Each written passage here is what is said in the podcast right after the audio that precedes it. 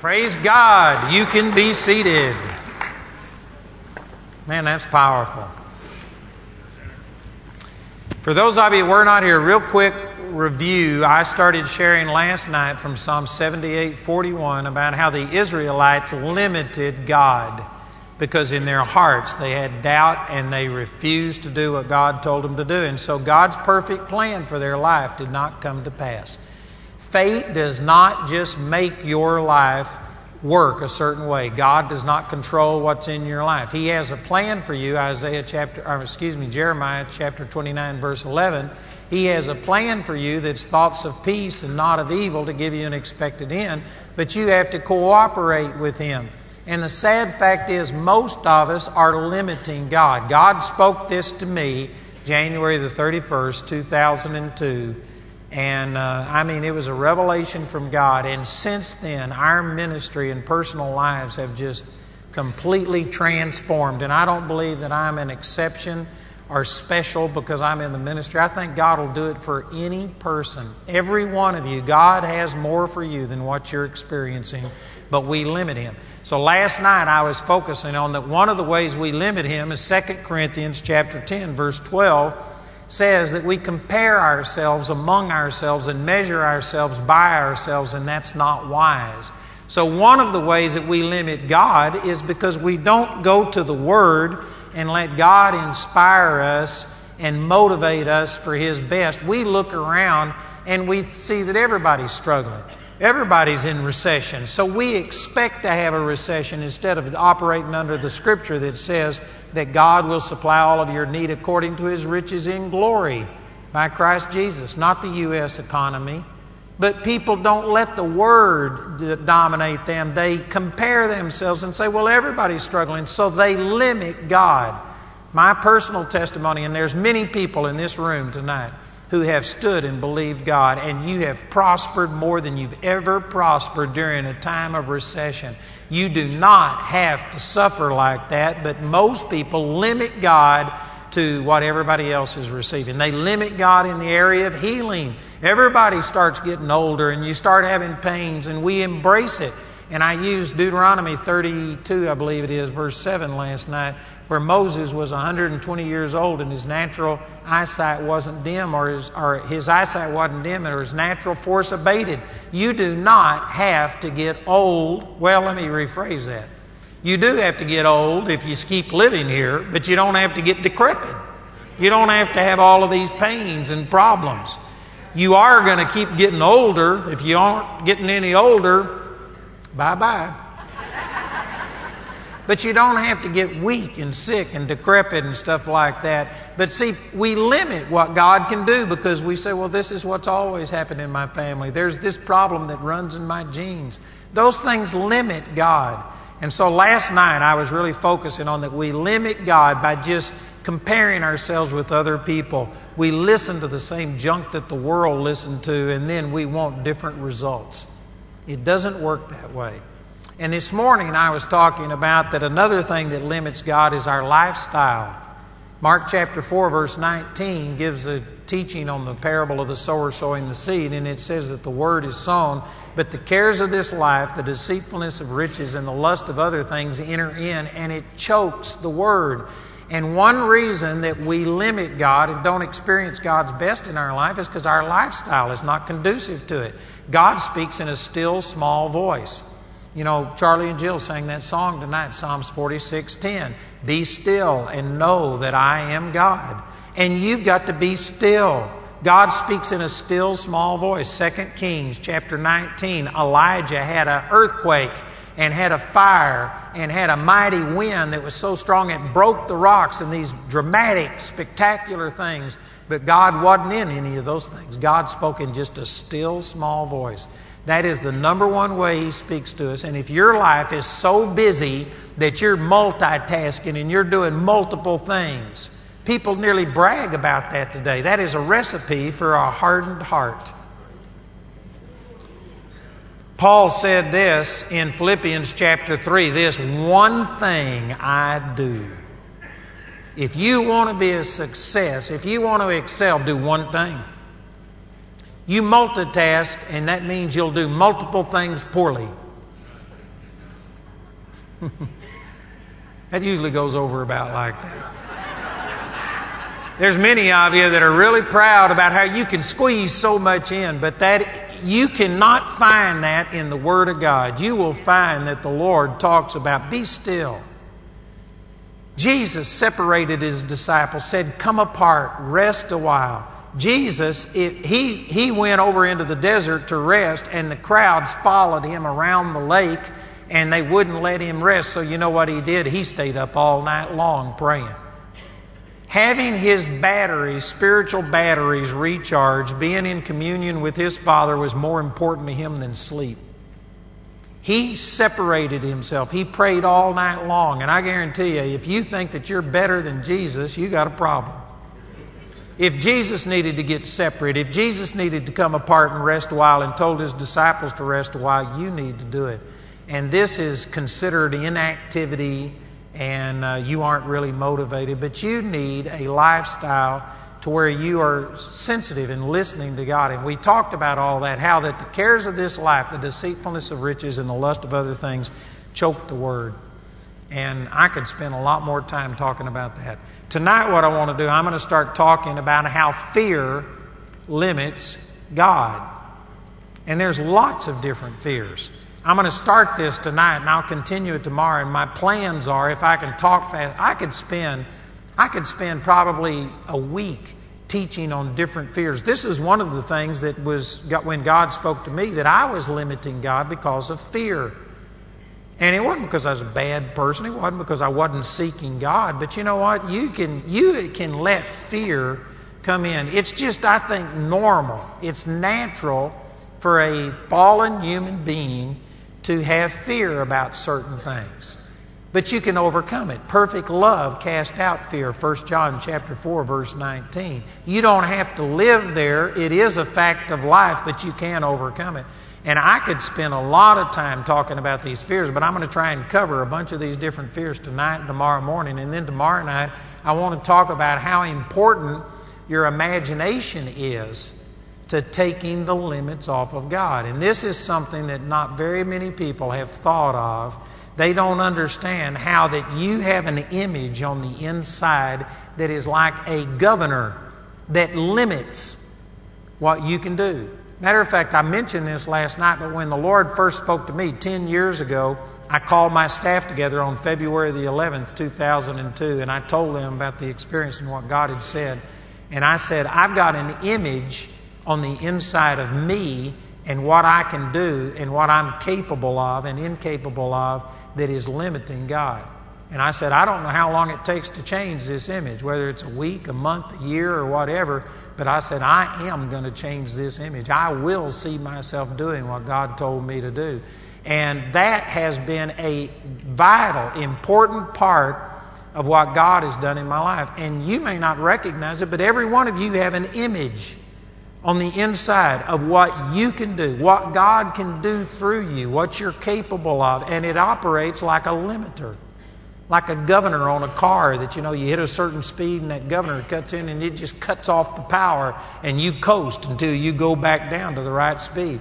You have an image on the inside that is a ceiling, a limit on what God can do in your life. And you've got to learn how to change that. As a man thinks in his heart, so is he. You see yourself a certain way, and you've got to change that image. You cannot ever see anything happen on the outside that you haven't already seen happen on the inside. That's big. That is a huge statement right there. And there are some of you that are praying for something to happen that's big your marriage to be restored, your body to be healed, your finances to be prospered, you to pray for people, or you to be an influence, or you to make a difference. You're praying for this, but you can't see it. And it's frustrating. Really, you don't even have to pray for things. If you would sit there and meditate and let the Word of God paint a picture on the inside of you as you think in your heart, and I'm going to show you that that's talking about your imagination it just comes to pass. It's a self fulfilling prophecy. Your life is today the way you have seen it being. And some of you don't like that at all. you get very upset and say, Man, you're saying that it's my fault. Yep, that's what I'm saying. And many of you take great comfort in blaming other people. No, it's this that happened, made, this made me this way, and you don't understand. I don't have the education. You don't understand the color of my skin. You don't understand my background, and I was abused when I was a child. Or, well, you know, we've got a million and one reasons, but it's not any of these external things that's controlling your life. It's the way you think in your heart that is making your life go the direction that it's going. Don't shout me down for preaching good. So, anyway, that's what we're going to talk about tomorrow night. It's really, really important. Let me just start talking about some of the fears and how fears limit what God can do in your life. And I don't know, you, I could talk about twice as many, three times as many fears, but you know, I've only got two messages. I'm trying to cram as much into this as I possibly can so that it'll benefit every person. So I can't claim that these are in any certain order or anything, but one fear that hinders people is a fear of change. You're afraid to change. People are resistant to change. If you don't think so, you ought to pastor a church. Ask somebody that's a pastor. I see a number of pastors out here, amen. I guarantee you to get people to change is nearly impossible. People just it's like they dig their heels in and they resist change.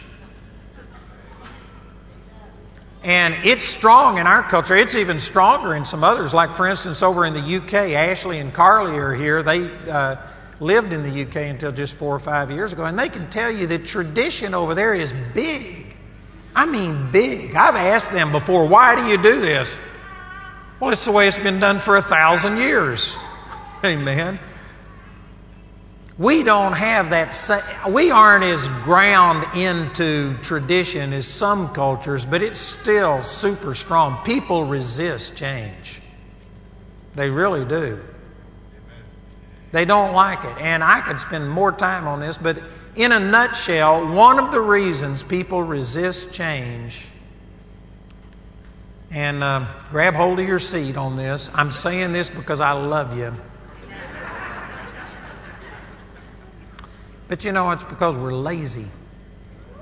It takes effort to change. Now, again, I have that book entitled Effortless Change, and you can change effortlessly, but even there's effort in that. The effort is you have to get into the Word and renew your mind, and then as you think, that's the way you'll become. And people don't, they resist change because it just takes effort. They want to sit down on their couch and watch something and just be mesmerized.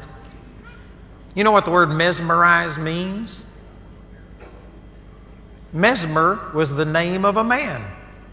He was one of the pioneers in hypnosis. And so he would hypnotize people and they would come under his control and they started using this word you're mesmerized. You've been hypnotized. And that's what that word, that's the root of that word. And when we say that you're just mesmerized by something, it means you have just given yourself over and you're controlled by that. And this is pretty descriptive of the way a lot of people are with TV and stuff. They just turn it on and sit there and you forget everything else and you just come under the control of that. You know what that is? It's lazy. It's lazy.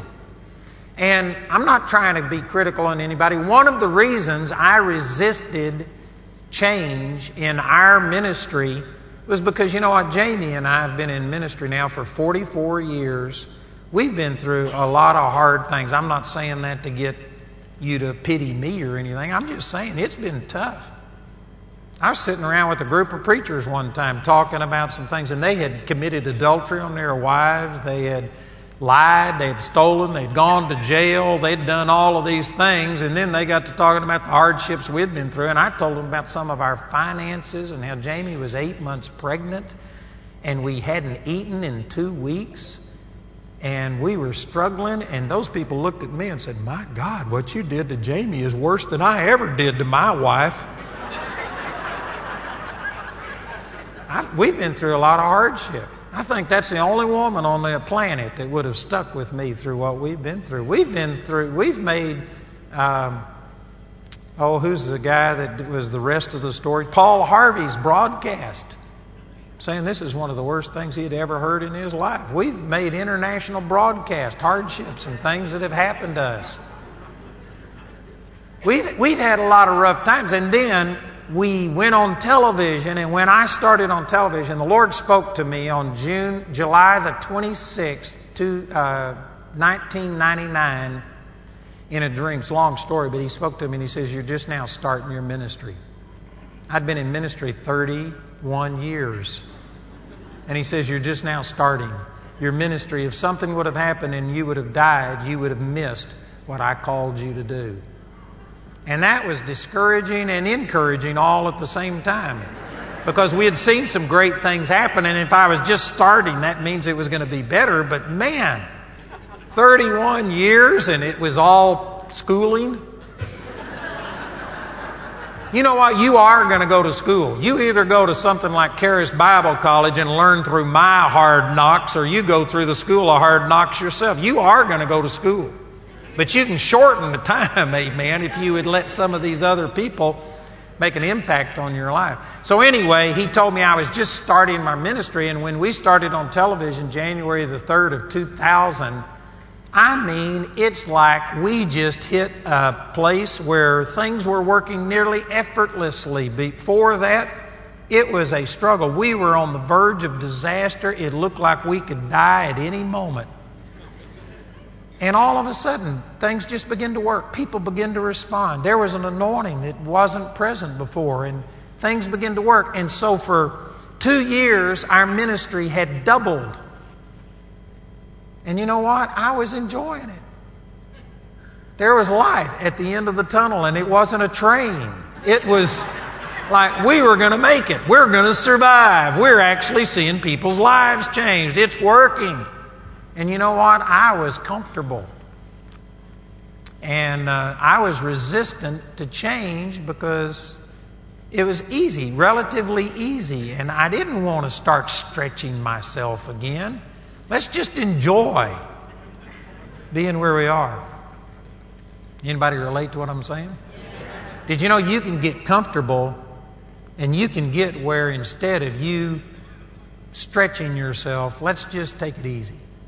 I see a lot of older people, you know, that they have this goal of they've worked hard, they've raised their family, they've done all of these things, and now they're going to retire, they're going to enjoy their grandkids, and they're just going to travel and have a good time. And there's nothing wrong with you enjoying the fruits of your labor. I'm not saying that, but you know what? I guarantee you, I've seen a lot of people, my mother, I've seen a lot of people that the moment you retire and start doing nothing, your health goes down. God did not make anybody to coast. You will last longer. You will be happier. You'll be more productive. Everything in your life will work better if you still have a purpose. And you know, the most fruitful people that come into our Bible college are retired people because they come in and they're just there thinking, well, I'm just going to learn the Word of God. I've got, I don't have the same pressures, the same demands that I've had. And they come, and man, their life get changed. And we've got retired people all over the world that are going out and putting their life on the line, going to third world countries, facing sickness and disease in these cultures and the persecution and adapting to the hardships, and they're loving it. I guarantee you, God didn't make anybody to just sit and coast. Man, we're in a hostile environment. This is not our real home. You can, you can rest all throughout eternity.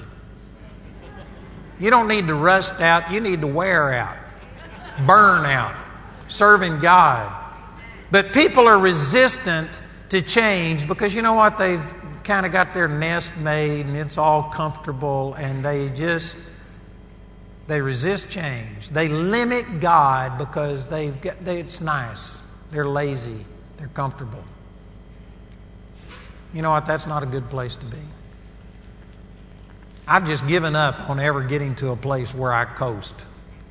Right now, we are believing God for bigger things than I've ever believed for, and I already know, I don't know what they are, but the Lord's shown me that this is not the last step, that there'll be more.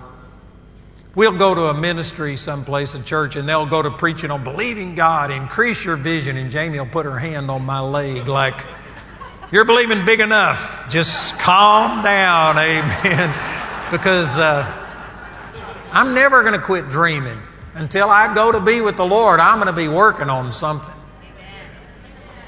I even talked to this Satanist high priest on an airplane one time, and he was talking about how he didn't work. He got his food out of the dumpsters, and he was just, you know, this capitalistic society needs 10% unemployment to make it work. And he was, just, and I started talking to him about even Adam and Eve. God gave them a job to do, to dress and to keep the garden and to work people who were living in paradise. He gave them a purpose, a goal, something to do. You need a purpose. My brother just retired involuntarily. He uh, already is retired from being a teacher, and then he had a job with the Texas prison system going around, and he was controlling all of the vocational mechanics courses in the prisons in Texas. And anyway, they downsized, and so they laid him off. So he just retired involuntarily the second time, and uh, for the last few months, he's about to climb the wall. Like, what am I going to do with my life? And you know, he's not totally receptive to everything I share, so I couldn't talk to him like the way I'm talking to you, but I just was, I was so thankful that, Father, I've got a purpose that is going to keep me going until I draw my last breath. There's never going to be an end to what I'm doing. I'm believing that, man, I'll leave preaching I was with Oral Roberts just a couple of months before he died, and Oral Roberts was still preaching and meeting with people and talking to them and having people into his home and still taking the things that God put in his life and putting it in other people when he was 90 something years old. That's the way you need to go out. Amen. You need to have a purpose. So anyway, I'm I could spend all night on this, but I'm just trying to say that this is one fear. People just fear being uh, uncomfortable being stretched. It's good for you. If you aren't living on the edge, you're taking up too much space. You ought to be living on the edge. God may, it's exciting. You can ask Jamie. Jamie used to pray when she was a kid. She saw her mother and father just get up, go to work, come home, watch television, go to bed, get up, go to work, come home, watch television, go to bed. And she prayed, God, I pray that my life will never be boring. She got her prayer answered. It is not boring. Amen. It's anything but boring. It's all her fault. It's that woman that God gave me. But you know what? That's a great idea. Man, we got the life of God on the inside of us. Don't be content with just doing nothing and just surviving and getting by and watching television and doing stuff. There's more to it than that. Man, you need to have a purpose. You need to have something that drives you. So, a fear of change and you just have become lazy, you need to get over it. Amen. You need to go to believing God for something else. Another fear is a fear of the unknown. People just fear nearly instinctively things that they don't know. But you know, again, the, the answer for fear is 1 John 4:18. Perfect love cast out fear. There is no fear in love. If you really have a dynamic relationship with God, you don't need to fear the unknown. You don't need to fear like starting over again. Some people, if I was to go to Bible college, man, what might God do? He might call me to go to Africa and you're afraid of what God's going to ask you to do. If God calls you to go to Africa, you'll love it. You'll love it.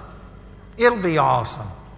You'd, if you had a really dynamic relationship with God, this fear of the unknown would be gone because you would know the one who holds the future, and God is never going to do anything to hurt you. He's always going to do things to bless you.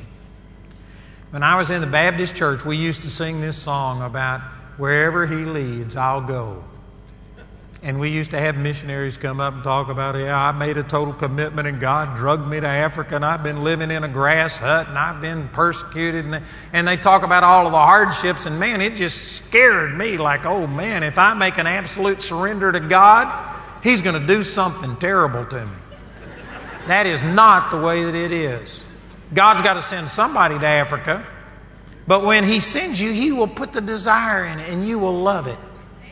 Our guy Leland Shores that just died this last year, he went to Africa and he loved it. He fell in love with it and he told everybody, he says, I will die in Africa. And he did.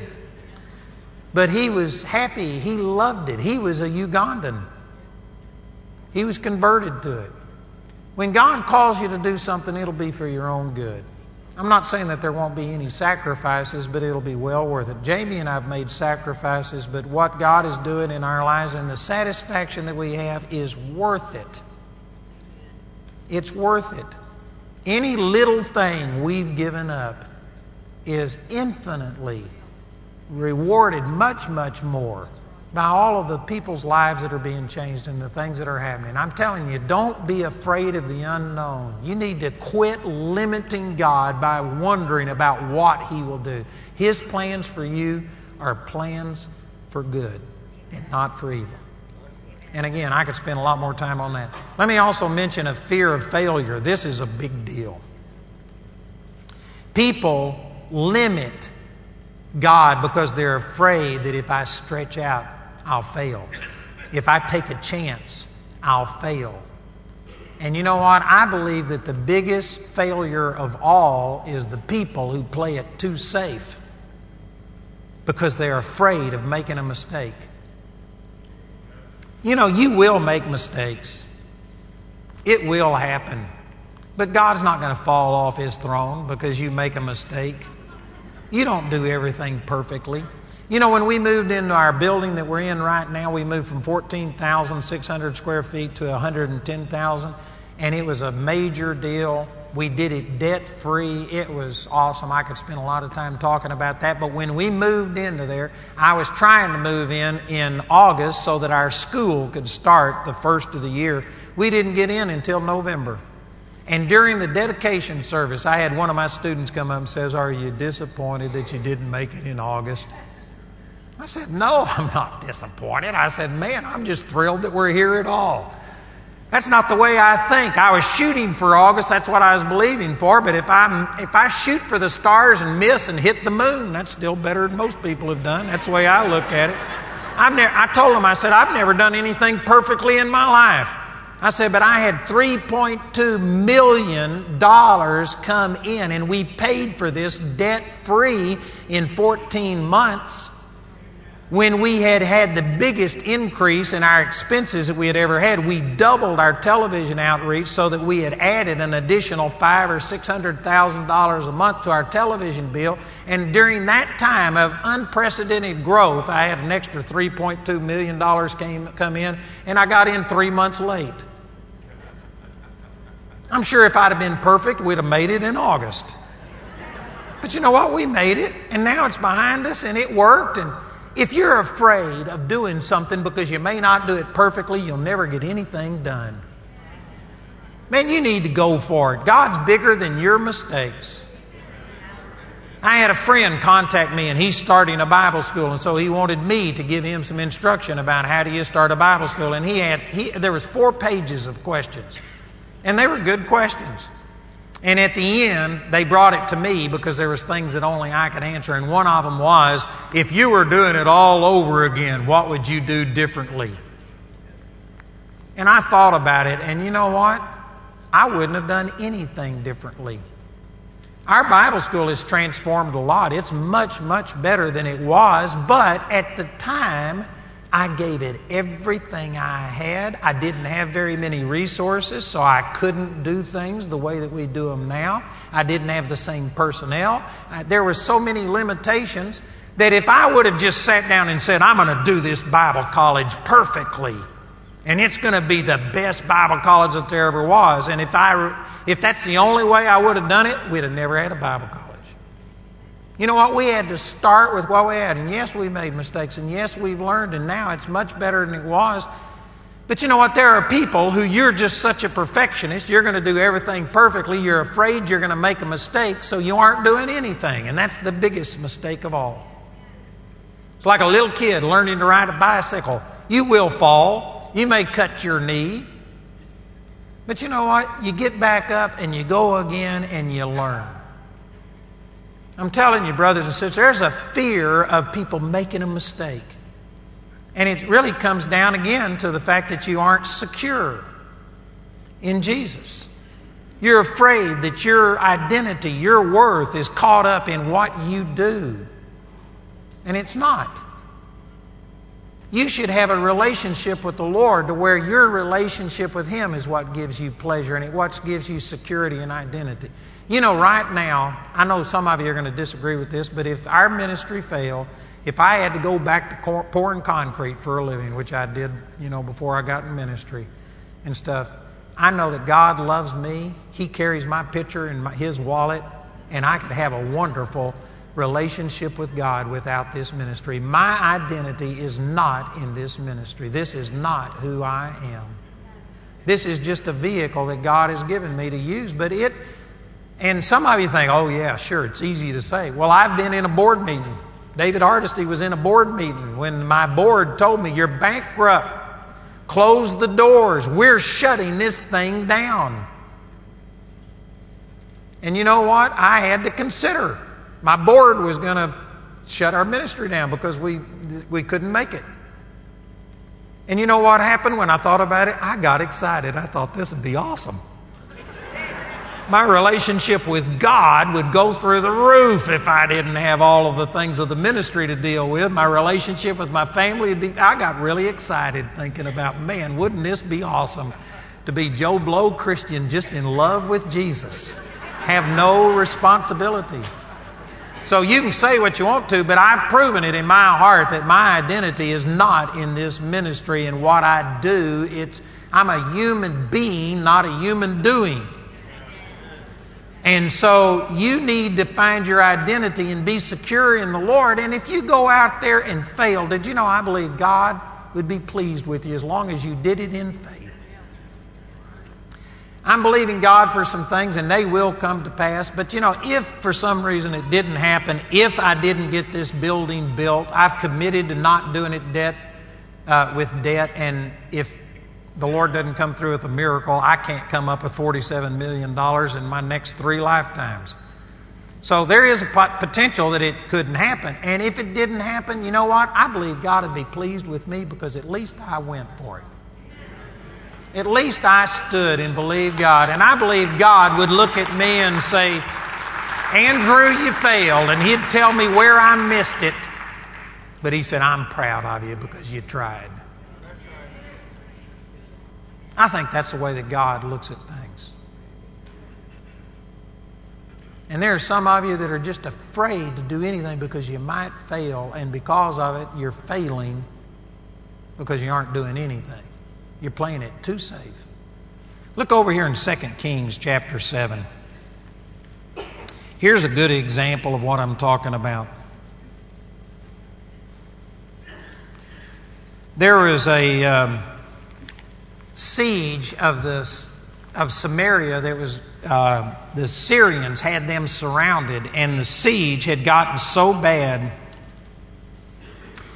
that people were actually selling animal dung for expensive prices. They were dying, and they were buying animal dung for these exorbitant prices. And actually, there's an example right here of two women who killed one of their babies and ate it. And then the next day they were going to kill the other baby and eat it. That's how severe this famine was. And the Syrians were just starving the life out of them. And in this situation, it says here in 2 Kings chapter 7, in verse 3 there were four leprous men at the entering in of the gate, and they said one to another, Why sit we here until we die? Man, that has got to be one of the most powerful statements in the Bible. They were lepers, They were outside of the city. In the city, it, people were eating their own children. They were eating animal dung. Think how bad it must have been outside of the city for the outcast. These people were in dire straits. And these four lepers were talking, and they said, How long are we going to sit here? Till we die? And if we say we will uh, enter into the city, then the famine is in the city, and we shall die. And if we sit here still, we die also. Now, therefore, come and let us uh, fall under the host of the Syrians. If they save us alive, we shall live, and if they kill us, we shall but die. I love that. Most people would say, We shall but die. Well, that is just such an extreme, terrible thing that no, I'll not consider any of those options. They wouldn't take a chance. But if they sat there, they were going to die. If they went into the city, they were going to die. If you really looked at it from a non emotional thing, and if you just looked at it from a logical standpoint, this was the smartest thing to do. It was the only chance of survival that they had, was to go out and take a risk. Go discover yourself to the enemy. And they didn't have any weapons, they didn't have any swords, but go out there and run the risk of them putting you to death. You were going to die anyway. It was only a matter of a few days, a week. You might have been able to survive. But they did the logical thing and went out and took a risk. And when they got out there, the Lord had caused the Syrians to hear this sound of an army, and they thought that the Israelites had hired the Egyptians against them, and these people panicked and they just fled. They left all of their tents there. They had actually food still cooking on the fire. They left their gold, their silver, their raiment, everything. They left their animals still tied up. The people just ran in panic. And when these lepers got to the Syrian camp, nobody was there. And they went in and they found food and they began to eat. They found gold, they found silver. They became from poverty and starvation to where they were the richest people around. They had so much plenty they couldn't handle it. And finally they said, This isn't good what we're doing. We need to go back and tell the people in Samaria what has happened. And they went back and they became the heroes. The lepers, who had been the outcast and ridiculed by people, became the heroes because they took a chance and went out and faced the possibility that, you know, it might cost them their life if they went out. But man, what a great example of what I'm trying to talk about.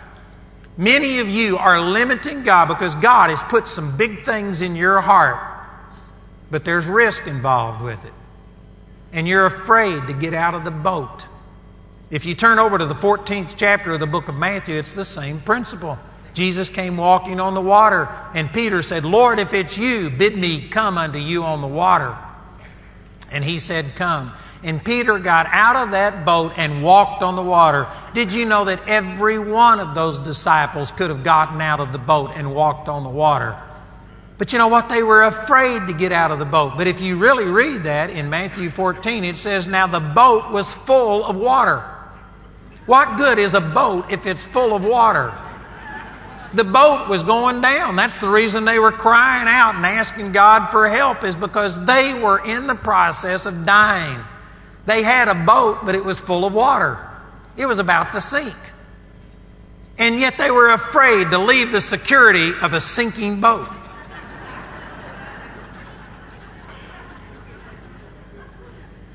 People are afraid to do something abnormal. How weird is it to quit your job and move and leave your family and friends and go to Bible college or go do what God told you to do or it's risky and I people are afraid to do something that's outside of the norm. You want to be like everybody else. And yet look at everybody else. They're sick. They're poor. They're miserable. They're depressed. They're on uppers and downers, and they're just, their life is miserable, and yet we have such a draw to be like them and not get outside of the norm. I'm telling you, this world is dying. All of the people that you want to be like them, if you could see behind the scenes, they're miserable. They don't have joy and peace. You know, when I started in ministry, one of the things that I did, nobody else would listen to me, so I started going to nursing homes. And they will let anybody preach in a nursing home and in prisons. And I went to nursing home and prisons every week. And it was really good for me. I remember some of these people. I remember this one lady who she was so proper. You could tell that she was very, very well to do when she was younger. She always was picture perfect. Every hair was in place. She wore expensive clothes. And she was a very proper lady. And I'd go see her, and yet she'd spend the whole time I was there just crying and talking about I used to be somebody important. People used to come and seek me out. I had friends, and she says, It's been months since anybody comes to see me. And this woman was just sitting there waiting on death struggling. And man, I remember looking at that and thinking, God, I don't want my life to be this way.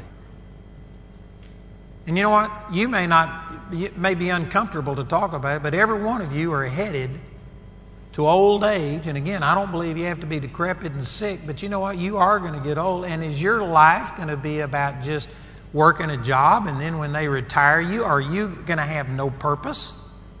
Is your life over? Are you just going to sit there and wait on death? Man, I don't want that. I don't think you want that. But that's where a lot of you are headed because you are afraid to step out of the boat.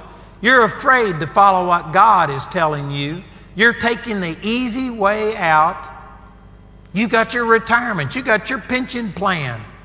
I've had people come to me before and say, God told me to come to your school, but I've still got five years before I can retire. And if I was to leave right now, then I'd lose some of my pension. And I say, God can give you a lot more than your pension. God knew that you still had five years to go, and He called you now. He told you now. I said, why do you limit God by all of these kind of things? But see, we've got fear. Well, I, I might not have this. You're counting on your Social Security. Man, if you can't believe God for something more than Social Security, I'm not sure God needs you.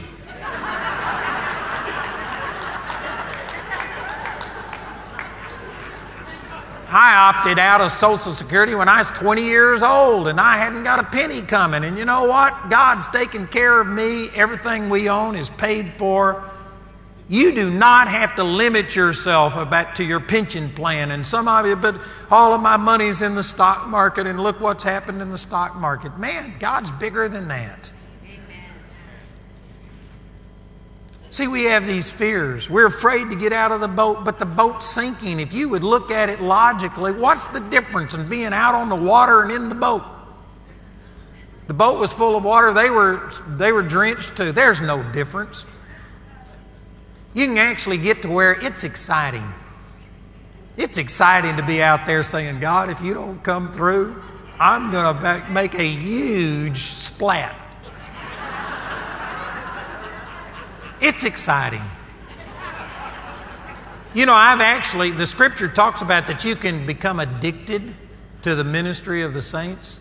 And I've actually reached a place that when everything is going normal and everything's going good, and I hadn't got any challenges and God hadn't asked me to do something that's bigger than me, it's boring. You know what I like is when, man, you're holding on for dear life saying, Oh, Jesus. It's exciting. It's a great way to live. You know, I'm a pretty bland person. And uh, people think I don't ever do anything. But you know, I, everybody's got to have some outlet. I go uh, four wheeling over these mountain passes where it's a thousand foot drop right straight down, and your wheel is part way over the thing, and you're on shale, and it's scooting and stuff like this. I just think that's awesome. I drove across a gorge. It was a hundred or two hundred feet deep, and you had to make a right hand turn, and there's only two steel beams across the gorge, no planks across it, and I drove my pickup across there. It's exciting. Jamie was kind of screaming a little bit. But, and she has refused to ever let me go over the devil's punch bowl again. That's what the name of that was. But But you know what? I like that. To me, it's exciting.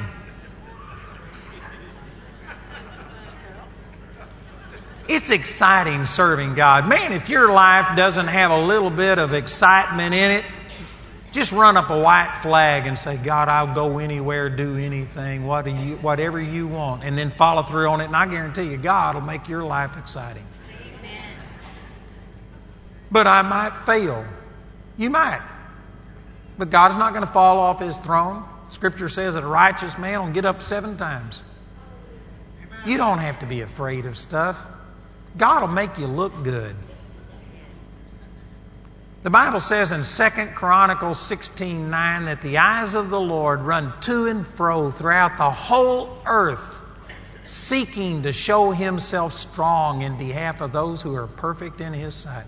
Perfect doesn't mean that you're sinless. It's talking about people that are committed to God. And God, I'll do anything, I'll say whatever, I'll go wherever. You just tell me what to do, and I'll follow you to the best of my ability. God is looking throughout the whole earth. Did you know that the eyes of the Lord are in this room tonight? Going from way over here at this corner, going through this place, and He's examining your hearts right now. And He says, Is there anybody who would be willing to risk it all, to just give it up, to follow me? He's looking. Your response ought to be God, look no further. Here I am. Dwight L. Moody went to a service in Chicago and heard a man preach, and the man made this statement. He says, The world has never seen what God could do through one person who is totally committed to Him. And Dwight L. Moody stood up and said, I'll be that man. And you know what? He only had a third grade education. Dwight L. Moody could barely read. When he would preach, he would read a passage of Scripture up to a word that he didn't know what it was, and he'd stop and preach on it. And then he'd start on the other side of that word so that people wouldn't know that he couldn't read. This man, he was rejected from three churches. He tried to join three churches, and they didn't consider him to be a good enough Christian to be a member of the church. And they rejected him from being a member. And yet, this man preached to crowds of 150,000 before they had microphones. He preached to kings. He impacted every continent on the face of the earth and was the Billy Graham of his day and saw miracle after miracle and awesome things happen because he decided that I'm going to be that man. I'm going to go for it. And God used him. There are people right here in this room that you have desires in your heart, visions, things that if you didn't have any restrictions, you would do something different. But fear is making you limit yourself and limit what God can do because you're afraid that, you know, you might not prosper as much as you are now. You're afraid that people might criticize you, that something might happen. I tell you what, that's a terrible thing. I believe that when it's my turn to go, I'm not going to have a single vision or thing that God has told me to do that I'm not in the process of doing. I forget if it was Mario Murillo or anyway, it's one of these uh, Christian motivational speaker type guys that says that if you want to go to a place on the earth that has the most potential, go to a graveyard because the vast majority of people take their full potential to the grave. They didn't ever realize it. I'm believing that when it comes my turn to go, that I'm going to have gotten rid of everything on the inside of me that God has put on the inside of me. I can truthfully tell you right now, I am in the process. I hadn't accomplished it, but I'm in the process of doing everything that God has put in my heart. And I know that as I continue to grow, He'll give me more things. I'm not, I hadn't arrived, but I've left. I'm moving in that direction. And I can truthfully say there is not a single thing that God has put in my heart that I'm not in the process of trying to do. And yet there are hundreds of people in this room that you've got dreams and goals that you have just set aside and you have let life limit you and you have limited God and you're setting them aside because after all you got to be practical I tell you, you're playing it way too safe. This is not a dress rehearsal. This is the real deal. You need to go for it. You need to take the limits off of God and you need to get out of the, the miserable situation that you're in. And again, I know that I praise God for you. I know it's a Friday night and here it's not Sunday morning. This isn't the nod to God crowd. You're the fanatics. Are you a drug here by a fanatic? I'm not trying to criticize you, but you know what? I can guarantee you, I've, given, I've taught on this before and I've given invitations and asked how many people know that you aren't reaching your potential and that you aren't doing what God's really put in your heart. And I've given invitations and had 80 to 90% of a crowd like this stand up and admit that they don't know for sure that they're doing what God called them to do. How can you live like that? You know, it has been 44 years since I have done my own thing. For 44 years, I've been following the leadership of God to the best of my ability. I hadn't done it perfectly, but I've been seeking to follow God, and it has been awesome. I have seen wonderful things happen. I just can't even relate to people who are living their life and just letting circumstances dictate. You go out and just get a job because you've got to make a living and you don't have a purpose. You don't know that God put you there. You aren't doing what God's equipped you for. You aren't reaching your full potential. I tell you what, that's not life. That's not living. You're just surviving. There's something more than that. God wants you to be practical. You need to take care of yourself and your family, but in the process, start dreaming. Start believing God for these dreams in your heart to come to pass. Start saying, Father, show me. Show me how I can make my life count. I want it to be that when I die, somebody misses me and says things were better because Andrew was around instead of saying, Well, praise God, he's gone. Won't have to listen to his griping, complaining anymore. Man, your life ought to be touching people. It ought to be making something count. And yet, many of us are just living a normal, quote unquote normal, which is super substandard life because we're afraid of taking the risk. We're afraid that you might fail. God, I can guarantee you this God will call you to do something that's beyond yourself. He called me to minister to people, and I was an introvert and couldn't even look at a person in the face and talk to them. And now I talk to millions of people. God's asking me to do things that I can't do, and you know what? It makes me depend upon Him. I can promise you, if you're just doing what you can do, you've missed God. God is calling you for something special. And there is going to be risk involved, and many of you are just afraid to take a risk. The perfect love of God will cast out fear. If you really knew the plans that God has for you and what He wants to do with your life, I can promise you it would be greater than what you're doing. It would be more fulfilling. You would be more satisfied. There is a satisfaction and contentment that comes when you know that you're doing what God called you to do, that you'll never have that satisfaction when you're doing your thing and just doing what opportunity presents. You need to get rid of this fear of failing and recognize that if you aren't stretching yourself and seeking after God's will for your life with everything you've got, you are failing. That's failure. And somebody's thinking, well, you're a preacher, you're a fanatic, you're a full time person. That's okay for you, but the rest of us, we got to make a living. You know, the scripture says in Romans chapter 12, verse 1, he says, I beseech you, therefore, brethren, by the mercies of God. This is by the goodness of God, not condemnation. God's not trying to make you feel bad. But by the mercies of God, that you present your body a living sacrifice, holy, acceptable unto Him, which is your reasonable service. One translation says your normal Christian duty. This isn't just for the full time preachers for the ministers. This is for every Joe Blow and Jane Doe Christian. Every one of us, it's our normal Christian duty. Jesus died for you. We should live for Him. You ought to commit yourself, and there ought to be no question.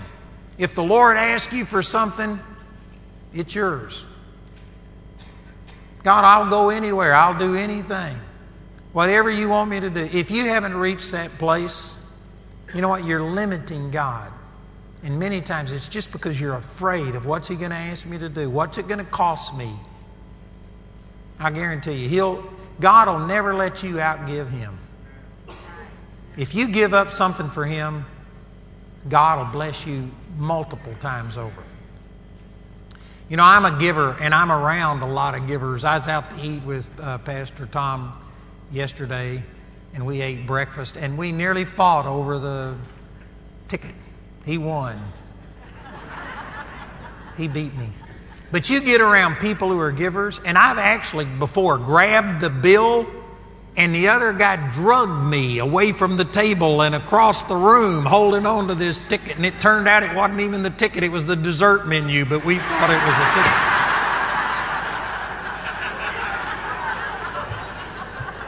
But you get around a person who's got a revelation of giving, and I guarantee you, you have to fight them. I've seen people before try and pay for the gas, and the other person put their card up there, and he grabbed his card and threw it out in the street.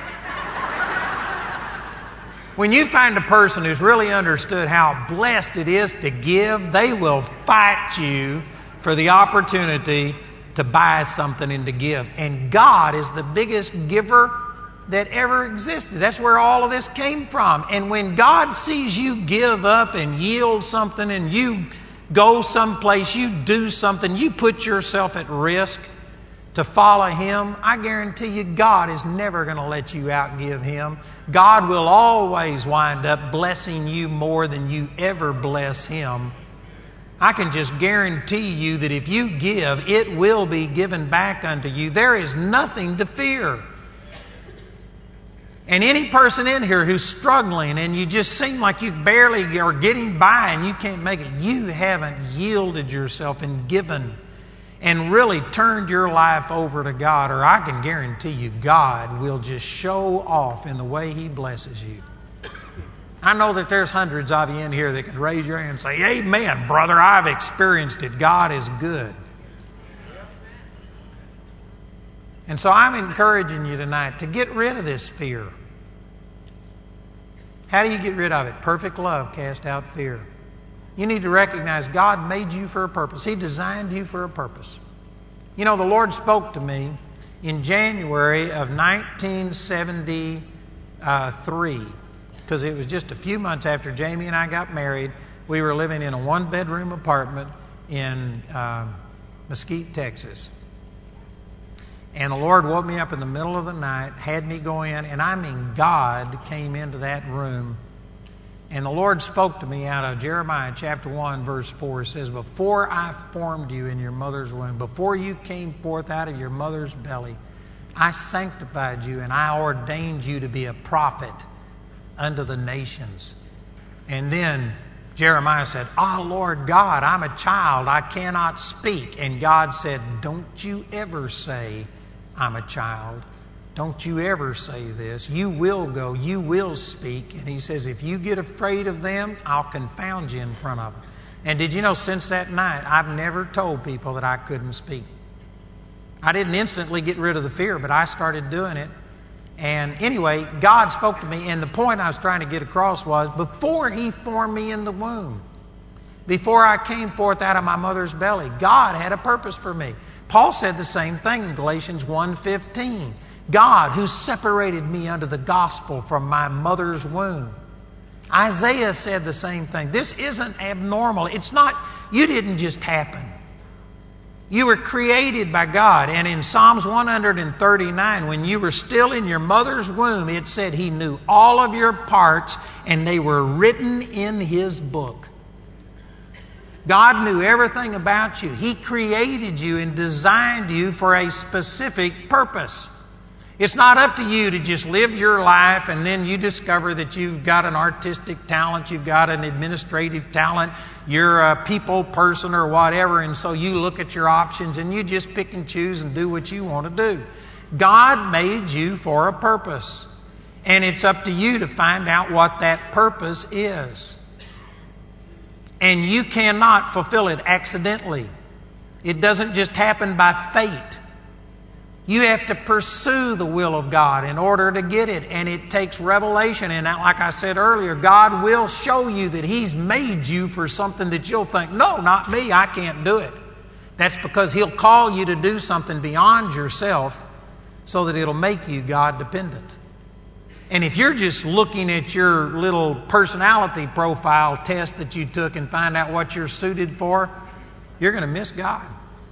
Because there are things on the inside of you that God wants to accomplish. Like me, I couldn't speak in front of people. I couldn't even look at a person and talk to them, and God's calling me to do the exact thing I couldn't do. Called a hick from Texas. That I've had people write in before and say, I thought you were Gomer Pyle. I've had people make fun of my voice and things. I had one person write in and say, You are as plain as dirt. And I understood exactly what he's talking about. If I was God, I wouldn't have picked me. I'm not your typical minister, I'm not a charismatic figure. And yet God chose me, and just by responding to Him, God has blessed me. He's using my life. There are people that are alive today that would be dead if I wasn't doing what God told me to do. There are people that are beginning to understand the goodness of God, and their lives are being changed. There are miracles happening.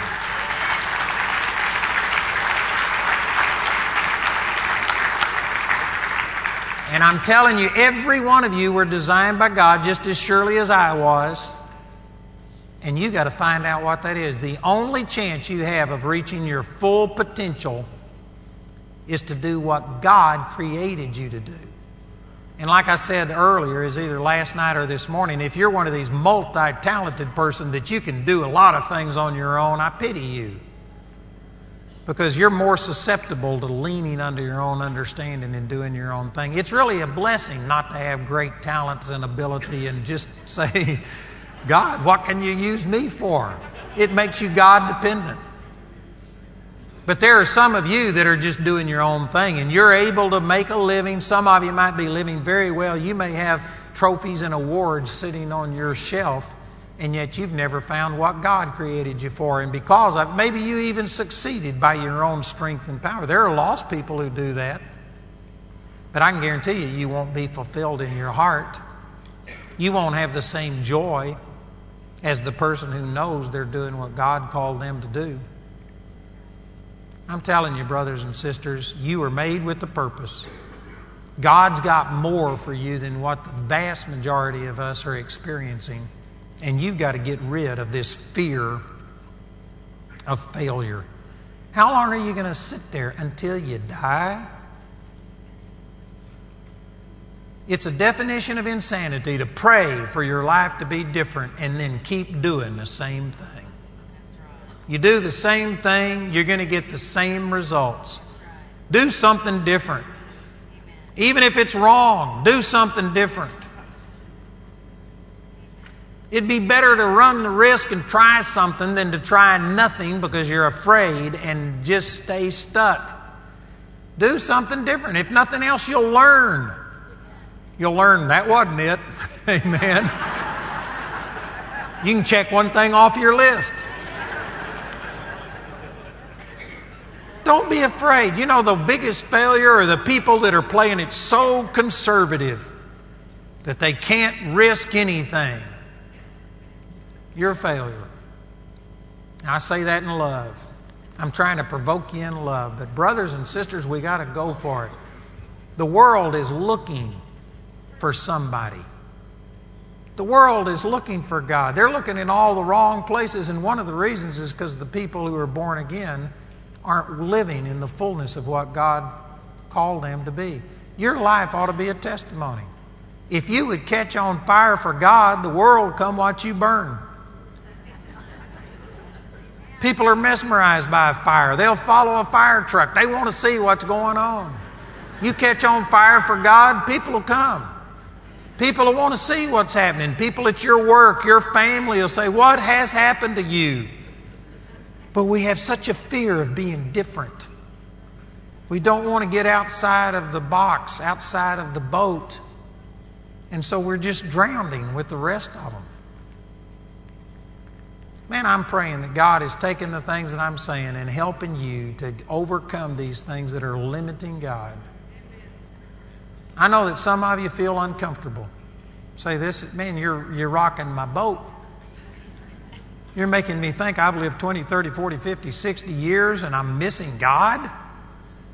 You don't like the implications of that. You don't want to even think about what that might mean. And so you're just going to continue to follow lockstep with the rest of the world so that you don't have to confront this.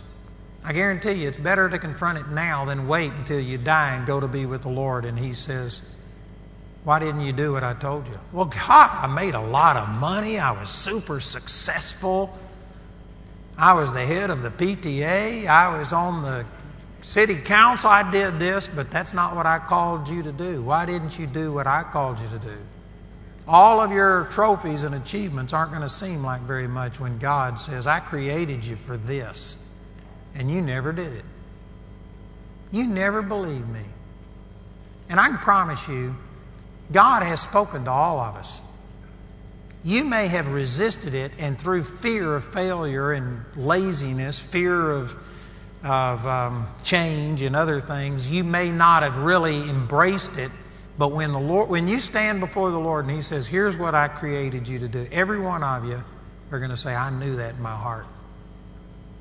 Man, that's that's a dream that I had. I knew that there was something more.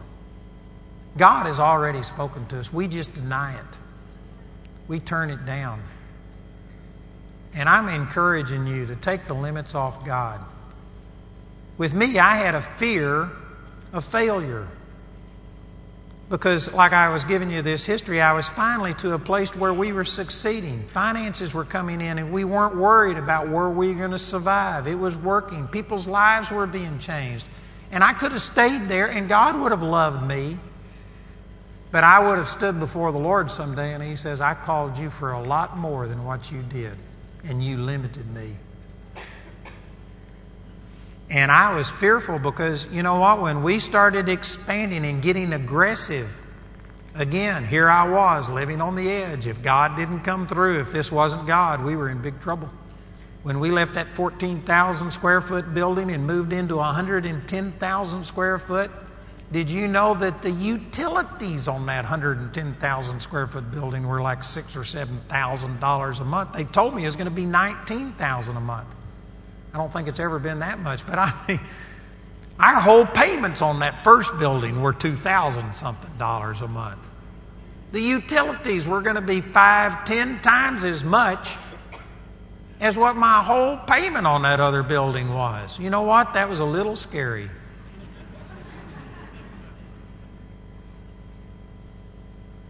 But man, we look at it and it has more than paid for itself our income has increased so that proportionally we have like four or five times as much extra as we had back when we were doing things on a smaller scale because I'm where God told me to be. And the blessings are so much greater that, man, it's much more beneficial to do what we're doing. It'll be the same for you. I can promise you, God wants to prosper you. God wants to do something special in your life. I don't know how to get it across any stronger than what I'm saying. Some of you are just sitting there until you die. You're already dead emotionally.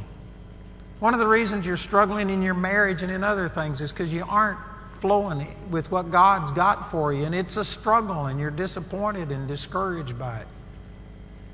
I tell you, there is no place like being in the center of God's will.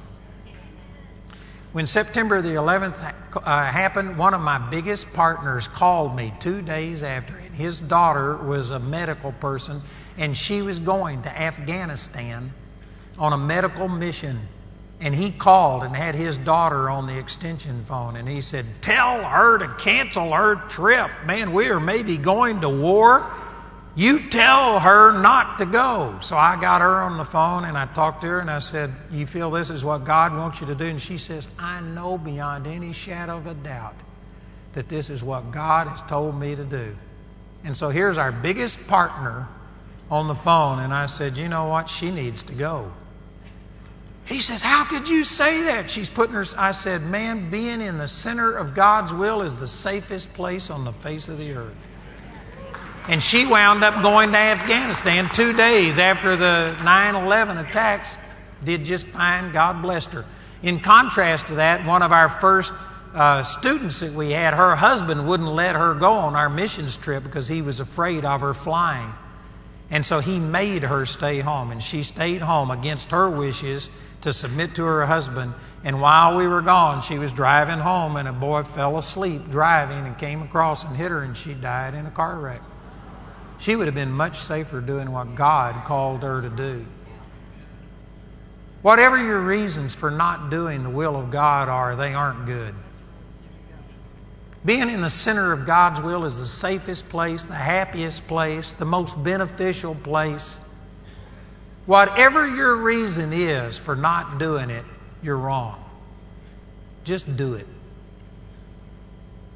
Man, if God Almighty, who has a universe to run and millions and millions of people talking to him and praying and asking for this, if he takes time out to speak to you and put something in your heart for you to debate whether or not you will do it, it, is just beyond my comprehension. If I know that God wants me to do something, I'm going to do it or I'm going to die trying. I am not going to live anywhere else but where I believe God wants me to be. And I would recommend it to you. If you feel that God has put something in your heart, do it.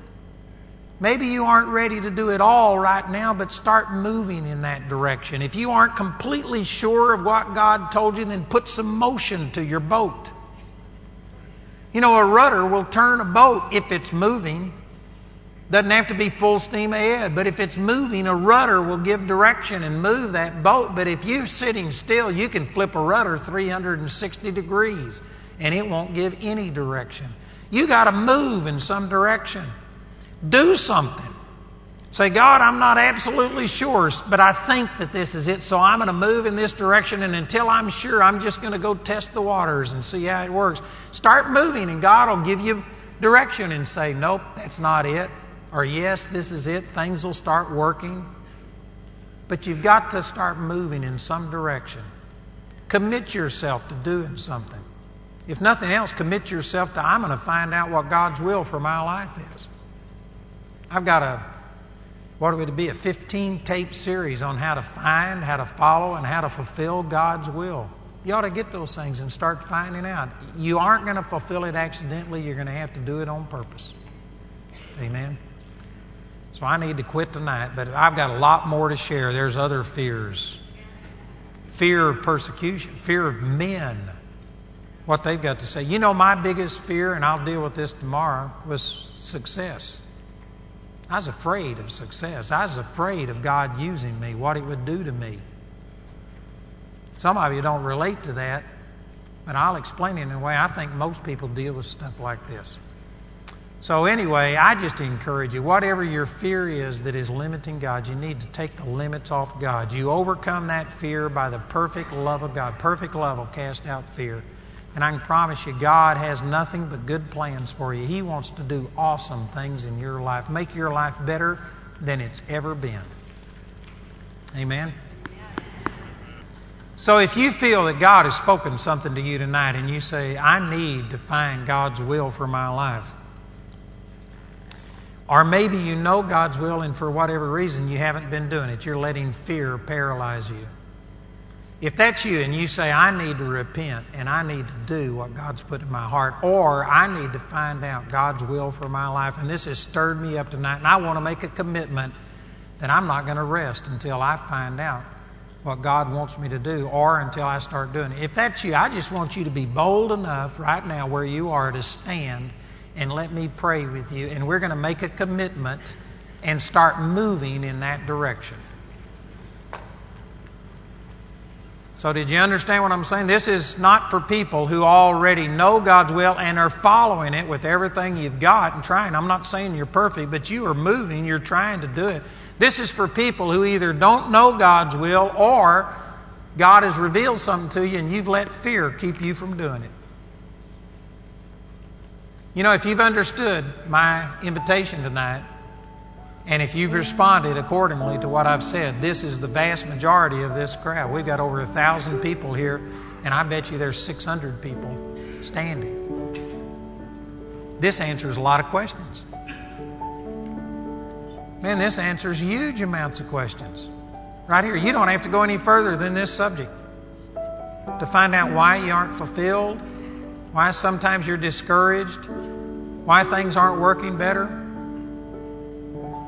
You've got to find God's will and you've got to be actively pursuing it to have the real joy and the peace of the Lord, the satisfaction. There is a holy dissatisfaction that God places on the inside of us when we're off track not a condemnation or a guilt, but just a knowledge that there's something more. He's trying to convince you that this isn't the way I want you to go. It's a holy, godly type of dissatisfaction. And you can't pray it away. You just got to find out what God calls you to do and start doing it. And I believe that tonight this is going to make a difference in your life.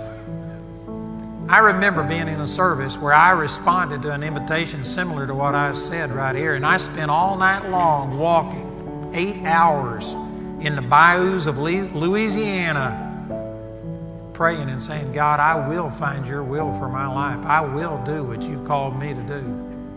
And you know what? God honored it, changed my life. And I believe it's going to be the same for you. I believe this is going to be a life changing experience for you tonight. Amen? Y'all agree?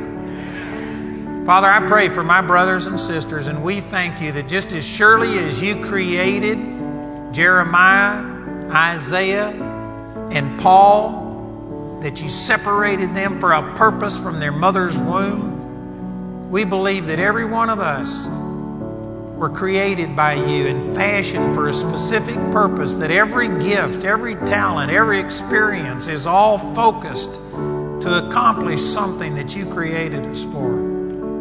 And Father, we're standing tonight to either say that we don't know what that purpose is, we want to know, and we are making ourselves available as a living sacrifice and saying, Father, just reveal yourself to us and we will follow that direction. Or if we already know it, we haven't been following it, we've let other things focus our attention elsewhere. We haven't been following you. We've let fear hinder us. And Father, we are repenting of it. But tonight, all of us are just making a commitment to find and follow your will, to remove the restrictions, to take away whatever it is. We draw on your power. Father, we make the commitment, but we need your power to fulfill it. We need your Holy Spirit to reveal yourself to us, and we stand tonight welcoming you, asking you to reveal yourself to us, that every single one of us will make our life count. Regardless of what has happened in the past, we forget those things that are behind and we look forward to the future. And we want to know your plan. Father, I believe you are much greater than a GPS device that can say recalculating and put us back on track. I believe that regardless how we've messed our lives up, that you can recalculate and plot a course from where we are right to where you want us to be. And so we make that commitment and believe you're going to keep that which we've committed, and that, Father, you're revealing yourself to every one of us that's standing and showing us your purposes for our life and that we will fulfill it, that we won't limit you anymore. We'll go out and do things that are beyond ourself where we have to have your supernatural power. We make that commitment, and I thank you that you're going to hold us to it. That this is beginning something powerful in our lives. That, Father, we won't be the same. That this will be a life changing experience here tonight. And we agree and we receive that and thank you for doing it in Jesus' mighty name. Amen.